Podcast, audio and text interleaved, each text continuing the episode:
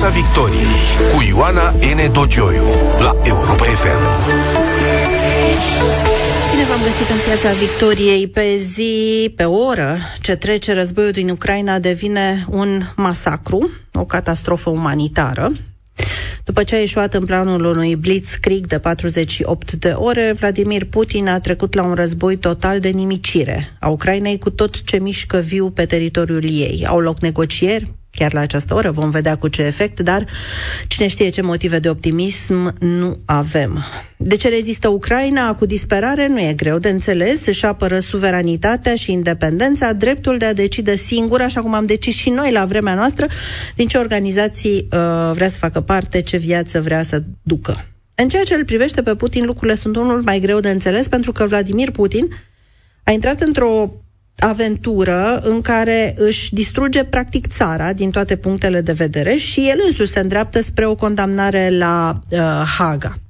Și ca să înțelegem cel mână în, acest, în această nebunie, putem întreba două categorii de specialiști. Putem întreba un psihiatru, dar eu am optat pentru cea de-a doua categorie de specialiști. Am întrebat, am invitat în emisiunea în această seară un istoric care să ni-l să ni-l explice pe Vladimir Putin dintr-o perspectivă istorică, din perspectiva țării sale, a trecutului său, pentru a înțelege cum gândește ce e în capul lui, ce ar putea fi în capul lui, cine este el și poate în felul ăsta înțelegem și unde se va sfârși nebunia. Iar uh, istoricul uh, pe care l-am ales și pe care îl uh, consider un invitat special în această seară este Mădălin Hodor. Mulțumesc pentru că ați acceptat invitația în Piața Victoriei. Bună seara, vă mulțumesc pentru invitație. Domnule Hodor, uh, ați și scris un uh, editorial în 22 uh, și aș vrea să detaliem acum cine este și ce în capul lui Vladimir Putin, pentru că asta e întrebarea cheie, nu? Care macină pe toată lumea. Da, cred că ar fi minunat dacă am reușit să înțelegem ce este în capul lui Vladimir Putin și cred că acum, în momentul de față, jumătate, dacă nu mai mult, din planetă și-ar dori să afle lucrul ăsta.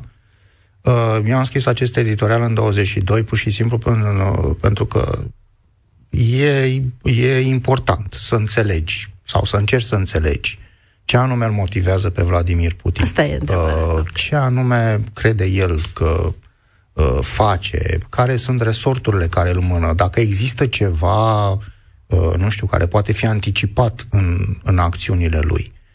Dumneavoastră spuneați că uh, e o chestiune care ține de istoria uh, Rusiei și a lui personală. A lui personală uh, și sigur că este așa, pentru că toți suntem efectul și rodul experiențelor noastre, al mediului în care trăim și a lucrurilor cu care interacționăm. Uh, Vladimir Putin, uh, de exemplu, fiind născut la Leningrad, uh, actual Sankt Petersburg, uh, are o istorie de familie destul de interesantă. Uh, Leningradul, după cum știți, a fost uh, uh, locul unde a avut loc unul din cele mai lungi asedii uh, din istoria omenirii, în, uh, atunci când Germania nazistă a atacat Uniunea Sovietică. Leningrad a fost uh, semi-încercuit, și câteva milioane de oameni au trăit într-un, uh, într-un asediu absolut uh, odios și uh, cu pierderi uriașe de umane uh, timp de câțiva ani. Vladimir Putin nu era născut, nu s-a născut în, uh, în perioada asediului Leningradului, însă familia lui a pierdut uh, unul dintre copii, unul dintre frații lui, a murit, pe care nu i-a cunoscut, el fiind născut în 1952, nu i-a cunoscut, dar a murit în în timpul acestui asediu, părinții lui au trăit foarte greu uh, perioada respectivă. Există povești despre mama lui care a fost foarte aproape să moară. Deci, cumva, copilăria lui Vladimir Putin este marcată de această amintire și de poveștile pe care le, le-a auzit. Mai mult decât atât, uh, urmele asediului Leningradului nu dispăruseră nici în perioada când Vladimir Putin uh, era copil. Uh, și din punctul meu de vedere, cred că această uh, istorie personală, de familie, uh, mediul în care a crescut el mic în Leningrad, în jurul acelor uh, ruine care încă existau, cu cu poveștile oamenilor absolut oribile, uh, cetățenii Leningradului care au trăit această uh, invazie germană în mod, într-un mod extrem de, de uh, cum să zic, prim și uh, foarte greu, uh, cred că l-a marcat lucrul ăsta. Și de ce cred uh, acest fapt este și pentru că atunci când el a devenit președinte, uh, a ținut în mod frecvent să se asocieze cu această istorie a Leningradului asediat de naziști. A participat frecvent, la, adică participă în mod aproape obligatoriu la ceremoniile anuale care se țin la Leningrad pentru omagierea victimelor.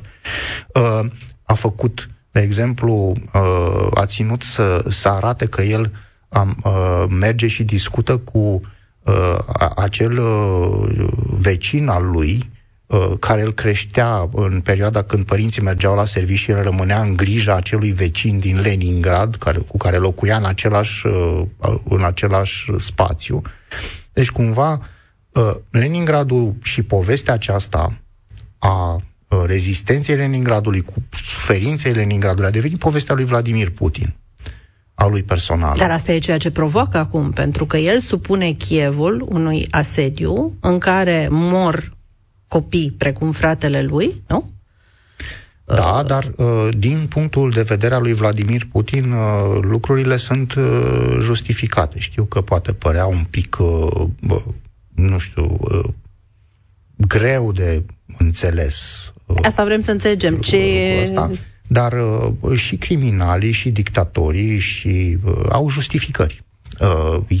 Eu sunt convins că Vladimir Putin, de exemplu, crede lucrurile pe care le face. Asta îl diferențiază. Am văzut reacțiile și ele sunt firești atunci când se întâmplă un eveniment de genul ăsta, când e un război, când o țară este atacată, când există suferință, victime, uh, tendința este să crezi că cei care, autorii acestui uh, lucru, uh, sunt uh, demenți, oameni care au uh, tulburări psihice, ceea ce evident că sunt, pentru că oamenii normal nu fac asta, dar asta nu înseamnă că Vladimir Putin și-a pierdut uh, discernământul. discernământul, că Vladimir Putin și-a pierdut rațiunea și că el nu înțelege ceea ce face. Din contra, el înțelege, doar că el are o versiune proprie asupra ceea ce se întâmplă. El nu vede această similitudine pe care o vedeți dumneavoastră între povestea lui sau ceea ce a, a, a învățat el despre ce s-a întâmplat la Leningrad cu ceea ce face acum la Kiev. Pentru că el nu, nu, nu vede în, uh, în aceste două povești uh, lucruri care se, se, se opun. El este chiar în interiorul poveștii lui. Adică el ce face acum este să repare istoria. Vladimir Putin uh, nu rescrie, adică nu doar rescrie istoria. Știți că există chestiunea, toată lumea a, a observat-o, cum Vladimir Putin are niște referințe istorice. El scrie istoria, a scris articole de istorie. În 2010 a publicat un articol despre uh, primul răz- uh, despre cel de-al doilea război mondial. Uh, recent a publicat un studiu despre apartenența, despre inexistența poporului ucrainian și despre faptul că ucrainienii de fapt sunt ruși. Uh, toate lucrurile astea nu sunt exerciții uh, teoretice. De propagandă doar. De propagandă doar, pentru că lumea așa le-a văzut. Adică, uite, Putin scrie niște chestii care face propagandă, ca propaganda asta să-i servească lui în scopurile astea. Nu. Este și acest lucru, dar Vladimir Putin crede în această versiune pe care el o propune a istoriei. Uh, Vladimir Putin, când a scris în 2010 că Polonia este vinovată de cel de-al doilea război mondial, un lucru absolut, uh, cum să zic, din punct de vedere istoric, strigător la cer. Ei nu are absolut niciun fundament uh, această afirmație. Dar Vladimir Putin crede lucrul ăsta. Pentru că Trăiește fel... în lumea lui paralelă, îmi spuneți. O, și-a creat o dimensiune paralelă în care funcționează o altă istorie. Da. El, el în, în lumea lui Vladimir Putin, uh, uh, nu există istoria pe care noi ceilalți o știm.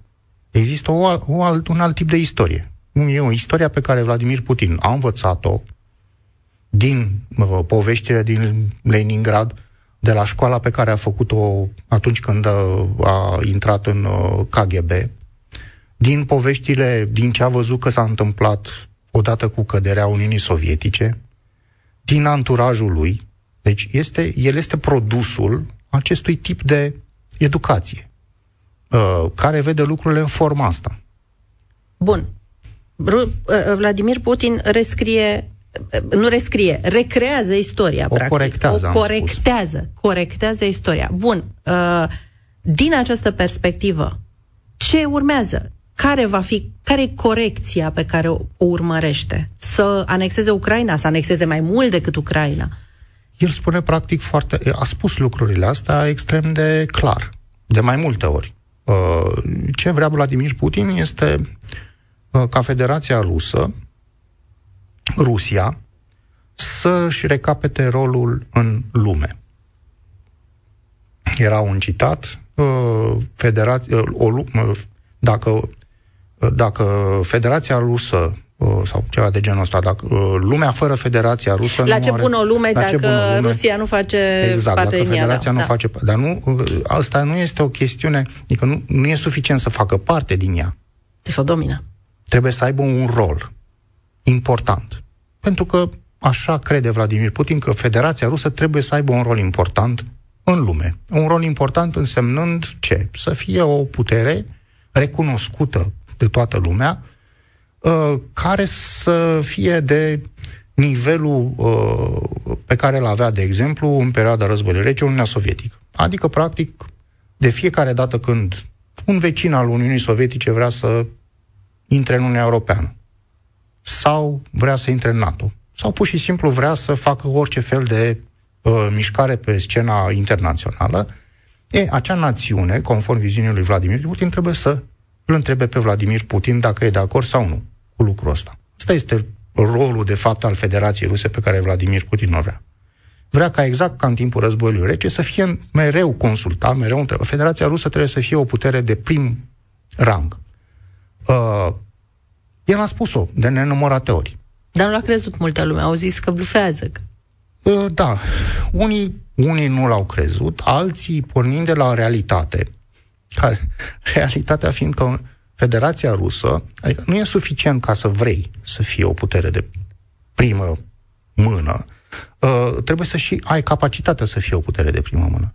Vladimir Putin vrea asta, dar Federația Rusă nu are capacitatea Poate. în momentul ăsta și nici în anii din trecuți să, uh, cum să spun, să facă visul ăsta o realitate, pentru că nu au capacitatea asta, pur și simplu. Nu e atât de dezvoltată, nu are putere financiară atât de mare, nu e o putere nici măcar militară, deși uh, investițiile din 2008 încoace în arsenal militar sunt uh, fără precedent de la războiul rece.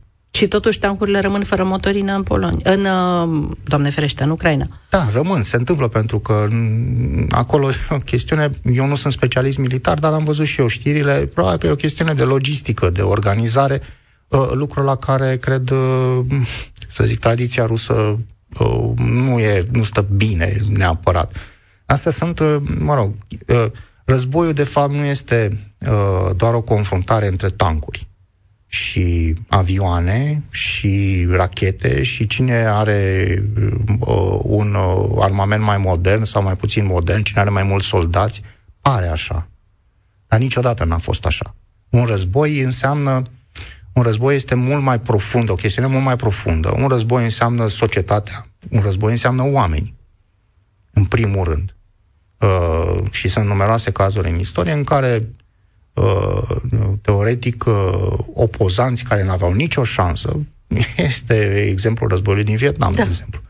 Uh, nu poate spune cineva că Vietnamul de Nord era o putere capabilă să facă față cele mai mari puteri militare din lume, Statele Unite, și totuși au câștigat acest război împotriva americanilor. Asta vă așteptați să, să, să reușească și Ucraina împotriva Rusiei? Nu știu dacă se va întâmpla lucrul ăsta. Optimist, sper că da. Sper că Mă rog. Sper, uh, speranța e una... Eu vă întrebam dacă îl vedeți pe Putin reușind să iasă din, din capcana în care pare să fie intrat. Uh, nu știu exact. Uh, după părerea mea, uh, Vladim, pe lângă faptul că Vladimir Putin, în mod evident, a avut niște, și probabil că are în continuare, niște planuri. Planurile astea întotdeauna au mai multe variante. Nu se face un singur plan și dacă nu izbutește planul respectiv, gata, abandonăm și uh, ne retragem. Nu, Vladimir Putin are mai multe planuri, mai multe variante de lucru de fiecare dată, că așa funcționează lucrurile astea. Uh, el va, în spusele uh, și în spusele recente ale ministrului de externe Lavrov, vor merge până la capăt în Ucraina. Asta cred. Că vor merge până, până la capăt. Care nu știm ce înseamnă. Momentan, uh, văd că strategia uh, Federației Ruse înseamnă să, efectiv, să distrugă sistematic, bloc după bloc, oraș după oraș, regiune după regiune. Soradă de pe suprafața Pământului, asta pare. Că Soradă de pe suprafața Pământului, da. Este un tip de strategie, numai uh, dacă inițial au încercat o variantă, așa au crezut. Uh, fals sau nu, s-a dovedit bine, fals, că informațiile de la, care, de la care au plecat, premizele de la care au plecat, probabil că nu au fost atât de, uh, uh, să zic, bine gândite, dar au plecat de la o variantă de blitzkrieg în care probabil planul a fost fie să-l ucidă pe Zelenski, fie să-l facă să fugă din Kiev, uh, să decapiteze astfel conducerea uh, Ucrainei, să determine o demobilizare a populației și mai multă armatei ucrainiene care să abandoneze lupta dacă comandantul suprem, mă rog, a părăsit uh, capitala și să își facă, să facă această, uh, să uh, reușească uh, ocuparea Ucrainei într-un mod cât mai uh, lipsit de uh, victime și de distrugeri și cu cât mai puțin uh, damage de imagine. Pentru că în momentul în care agre- ești agresor, cu cât războiul se prelungește, cu cât tu provoci mai multă distrugere, mai ales în ziua de azi, când uh, social media are un rol atât de important și când imaginile de pe câmpul de luptă ajung în câteva minute în, uh, în, toată, în toată lumea, nu vrei ca imaginile astea să uh, fie uh, redate la nesfârșit, în care să te arate pe tine bombardând grădinițe, uh, ucigând oameni nevinovați, provocând distrugere. Pentru că asta stărnește, evident, reacție. Și tu nu vrei asta. Tu vrei un, uh, un conflict cu cât mai puțină, uh, să zic, uh, uh, damage de imagine. Nu a reușit lucrul ăsta. Și acum strategia pare să fie aceasta. Trebuie să, efectiv, trebuie sistematic să trecem la un război în care să distrugem pentru a putea uh, ocupa teritoriul. E mai mult... Uh, ce scuze, e mai mult Stalin sau e mai mult Hitler? nu e nici Stalin, nici Hitler. Uh, sunt uh, uh, una dintre tentațiile uh, istoriei, uh, istoriei și istoricilor în general este să facă comparații cu personaje. De fapt, nu numai istorice, ci și oamenii obișnuiți. Atunci când se întâmplă un eveniment de genul ăsta de război, mergem în, în sistemul de referință și căutăm uh, lucruri cu care să-l putem compara. Uh, și bineînțeles că, normal, uh, Putin uh, este fie Hitler apare cu mustas, fie că este un, uh, un Stalin uh, modern, uh, Uh, și se încearcă găsirea unor uh, similitudini, unor chestiuni care țin de, de nu știu, continuități uh, și așa mai departe. Dar, în realitate, după părerea mea, nu este nici Stalin și nu este nici Hitler. Uh, e doar Putin. E, Putin este Putin. Uh, sigur, cum, cum vorbeam la început, există un background, există o istorie care e în spatele lui, adică în spatele lui Putin este istoria Rusiei, este istoria Uniunii Sovietice, sunt toți liderii, toți fondatori. părinții fondatori, sunt țarii uh, marii Rusii, toți sunt în, aliniați în spatele lui Putin. Dar Putin uh, își dorește și uh, cred că aici iarăși e o chestiune care ține de în, ce e în mintea lui, uh, își dorește, după părerea mea, să rămână. El dorește să, să-și securizeze un rol, un, un loc în istoria Rusiei. Deci el tânjește, și asta și face acum, uh, tânjește după, uh, uh după uh, locul lui în galeria acestor Uh, lângă Petru cel Mare, dacă se poate. Eventual lângă Petru cel Mare sau poate chiar mai mult decât Petru cel Mare, de ce nu? Uh, ambiția oricărui uh, lider de genul ăsta este să-și depășească uh, precursorii, pentru că nu poți, dacă sistemul tău de referință este Stalin, uh, nu poți să faci mai puțin ca Stalin. Sau dacă este Petru cel Mare, nu poți să faci mai puțin decât Petru cel Mare. Sigur, suntem, trăim într-o, într-o lume uh, contemporană în care multe din lucrurile nu sunt posibile. Dar la nivelul ăsta, uh, să zic, uh, personal, uh, Vladimir Putin vrea lucrul ăsta. El, el crede în chestiunea asta. El crede că va rămâne menirea lui mesianică, menirea lui cumva. mesianică de a ocupa acest uh, loc.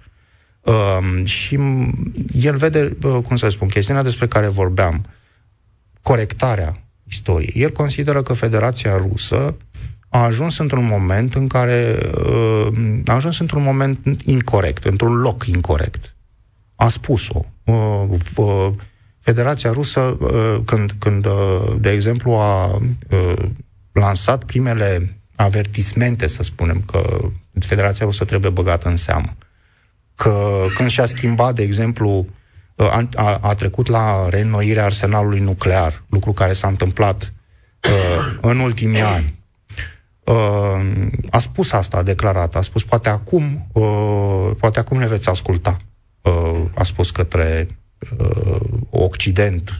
Uh, deci, cu alte cuvinte, dacă Rusia va fi puternică, abia atunci ne veți asculta. Atunci vom avea acel cuvânt pe care l-am avut de Te spus. mută, mai degrabă. Exact, pentru că, într-adevăr, cum spuneți dumneavoastră, pe- Rusia nu vrea să fie respectată, sau Vrea ăsta să fie este temută. conceptul uh, de respect pe care Vladimir Putin vrea să-l, uh, să-l promoveze.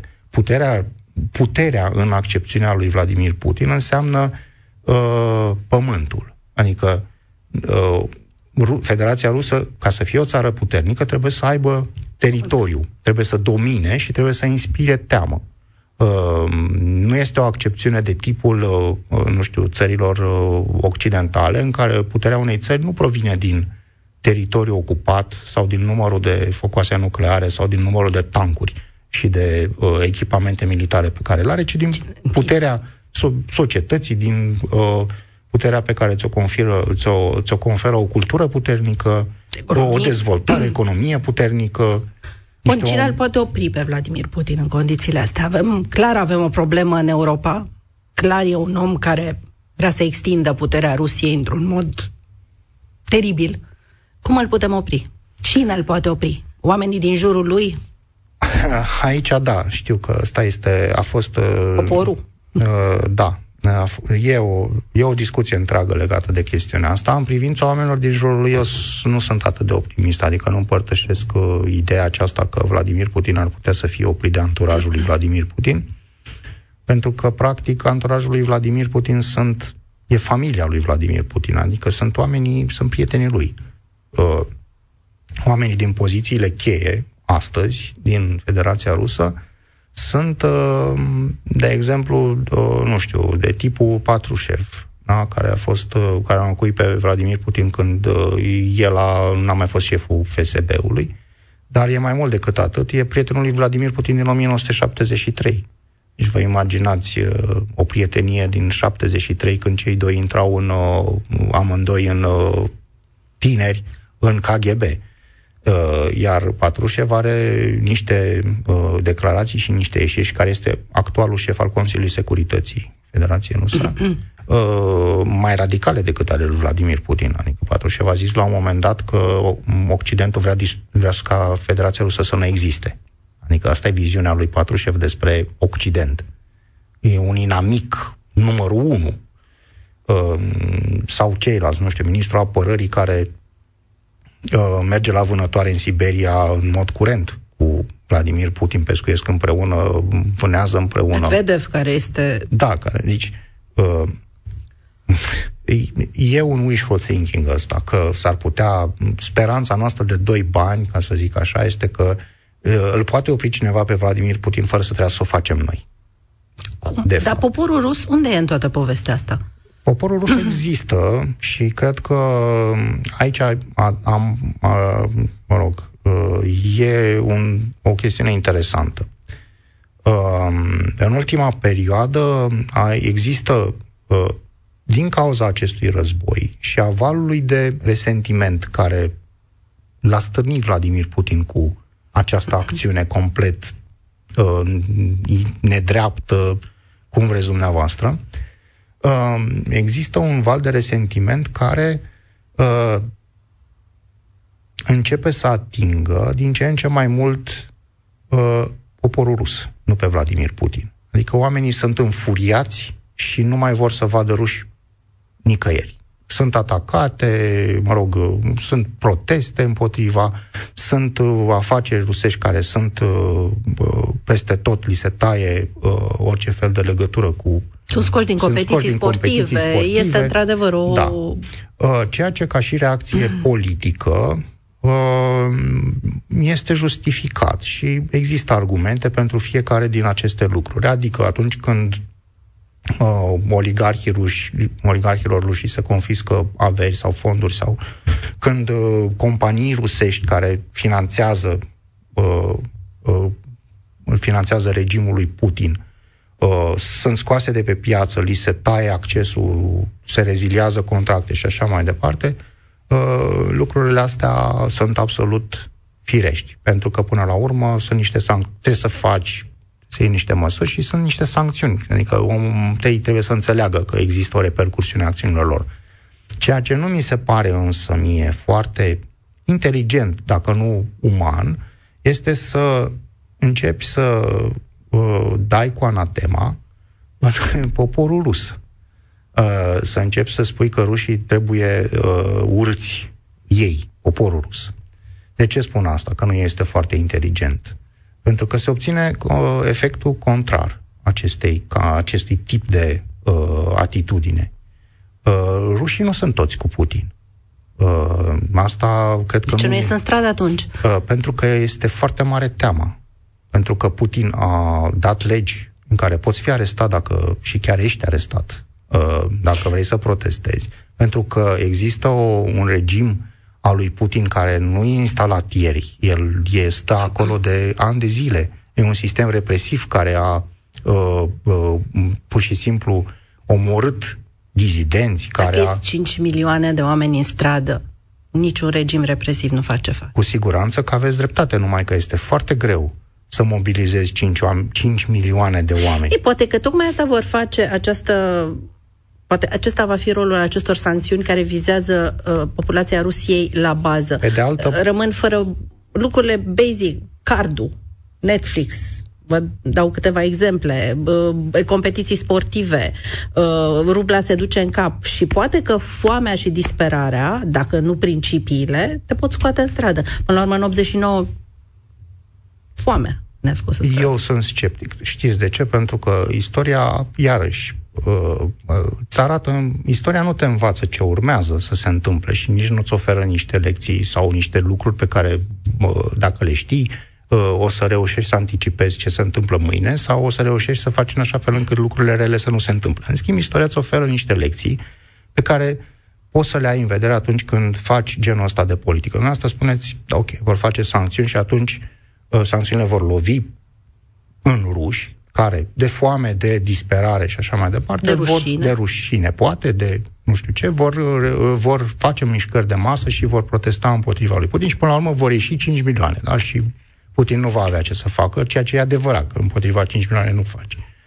Dar istoria are un precedent, de exemplu, și vreau să-l, uh, să, vi-l, uh, să vi-l prezint. În timpul războiului, cel de-al doilea război mondial, aliații occidentali, în recte britanicii, au um, s-au gândit că, de exemplu, bombardarea populației civile germane va duce la pierderi uriașe, pagube uh, în economie, uh, va uh, crea un val de revoltă și de nemulțumire a populației germane și că populația germană, până la urmă, supusă unui astfel de bombardament intensiv acestui tip de cataclism, se va revolta și îl va, uh, într-o formă sau alta, uh, Hitler va pierde suportul populației germane pentru a continua războiul. Lucru care a fost propus de un uh, mareșal al aerului, uh, Harris, care comanda uh, bombardierele britanice.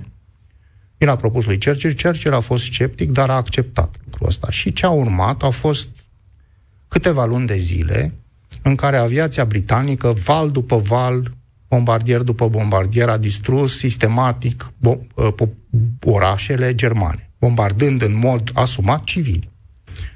Ce s-a întâmplat? Uh, nu s-a întâmplat ceea ce britanicii și Harris anticipau. Populația germană, din contra, nu a uh, perceput lucrul ăsta ca fiind un motiv pentru a se revolta împotriva lui Hitler, ci a perceput lucrul ăsta ca pe un atac nejustificat al aliaților împotriva lor. Și atunci, oricâți germani, până în momentul ăla, ar fi fost dispuși să spună poate războiul ăsta ar trebui să se oprească, în momentul ăla a devenit războiul lor personal. Deci e coalizat. E Bun. coalizat. Spuneți că asta nu se poate. Ați început să spuneți că noi îl putem opri. Ce ați vrut să spuneți? Cum noi? Cine noi NATO. Noi NATO. Ops, noi NATO, cum? noi uh, Uniunea Europeană, noi restul comunității cum? internaționale.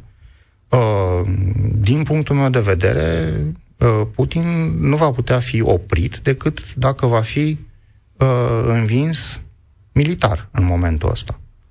Uh, și învingerea militară, nu vreau să nu vreau să spun că trebuie să-l atacăm pe Putin și să facem război cu el. Uh, ar fi al treilea război nuclear, uh, mondial și ar fi nuclear, dacă s-ar întâmpla. Uh, și eu cred același lucru, având în vedere uh, actuala doctrină nucleară a Federației Ruse și deja uh, acțiunile pe care le-au luat și declarațiile, nu cred că vrem cum? să ajungem acolo. Dar uneori, uh, o victorie militară nu înseamnă neapărat să învingi adversarul, ci înseamnă și ca adversarul să nu câștige. Adică, cu cât războiul din Ucraina se va prelungi, cu cât Putin nu va reuși să-și atingă obiectivele care sunt distrugerea Ucrainei și uh, aneantizarea armatei ucrainiene, cu atâta șansele ca Vladimir Putin să piardă militar și ulterior politic și cum vreți dumneavoastră să iasă rușii în stradă și să spună enough is enough, nu mai vrem chestia asta, cresc. Deci, practic, din punctul meu de vedere, uh, ca să-l învingem pe Vladimir Putin, Ucraina trebuie să reziste. Adică dictatorul să nu mai fie puternic, să se arate ca un om înfrânt, nu? Pur și simplu să, să eșueze. Iei aria, a, este suficient ca aura. da, este suficient ca, uh, ca Vladimir Putin să eșueze, pentru că Vladimir Putin până acum nu a eșuat în nimic. Toate calculele lui, tot ce a făcut până acum ca acțiune politică și militară până a, la Ucraina, până la Ucraina uh-huh. a reușit. Deci Vladimir Putin are victorie după victorie. Aici e un punct sensibil pe care nu vreau să-l ratăm. A eșuat pentru că a plecat de la o premisă greșită, asta spuneați și dumneavoastră ceva mai devreme, a crezut că în 48 de ore o parte fug, o parte se predau și intră în Kiev ca eliberator. Ceea ce nu s-a întâmplat, în mod evident. Se pare că a plecat de la o informare a FSB-ului, pentru că, mă rog, la ei, după cum explica istoricul Arman Goșu, uh, uh, tot ce a fost fost URSS ține de FSB, de uh, structurile de securitate interne, nu de spionaj. Bun, l-au informat greșit. Asta ce înseamnă? E un eșec major de, uh, al, al FSB-ului? Se sparge și mitul ăsta? Uh, asta legat de, de serviciile de informații în general, dar și cele uh, rusești în special, au o anumită tradiție. Ele, fiind mili- ele sunt, în primul rând, niște ser- serviciile de informații sunt militarizate. Acolo e vorba de militari. Uh, plus de asta sunt niște structuri foarte, uh, cum să zic, uh, care trăiesc în, într-un fel de proprie mitologie. Uh, mai degrabă uh, au, o perspect- au un anumit tip de perspectivă. Uh, ce înseamnă un serviciu de informații militar? Înseamnă că se bazează pe o singură tip de expertiză. Serviciile occidentale nu funcționează ca un, un, în acest fel, de exemplu. Serviciile occidentale uh, de, folosesc expertiză de pe piață, da? Când este vorba să facă o analiză a unei situații, întreabă sociologi, întreabă istorici, întreabă profesori universitari. FSB lucrează închis. Militar. FSB lucrează închis militar și nu se bazează decât pe ceea ce ei interpretează. Une, uneori și foarte des se întâmplă ca lucrurile astea să nu corespundă realității și să corespundă mai degrabă unei idei pe care ei și-o fac despre realitate. Eu vă dă, am dat recent exemplu uh, tot așa prin comparație, a ceea ce au spus lui Stalin, de exemplu, serviciile uh, NKVD-ul și uh, GRU la începutul războiului cu Finlanda, uh, războiul de iarnă cu Finlanda, când URSS-ul a atacat Finlanda.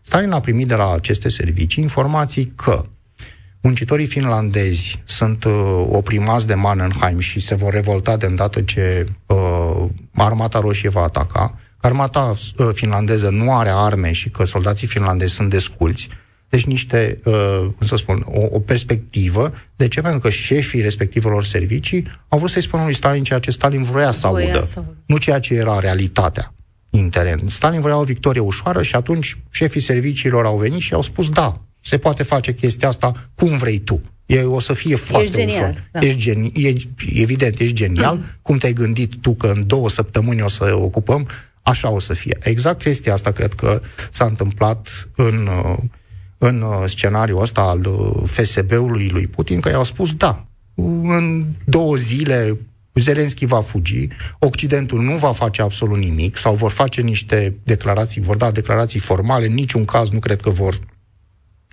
uh, acționa altfel decât maxim cu sancțiuni, da? Nu vor ajuta Ucraina, armata ucraineană se va dezmembra, vor fugi toți sau vor dezerta sau vor considera că nu trebuie să, să lupte cu noi.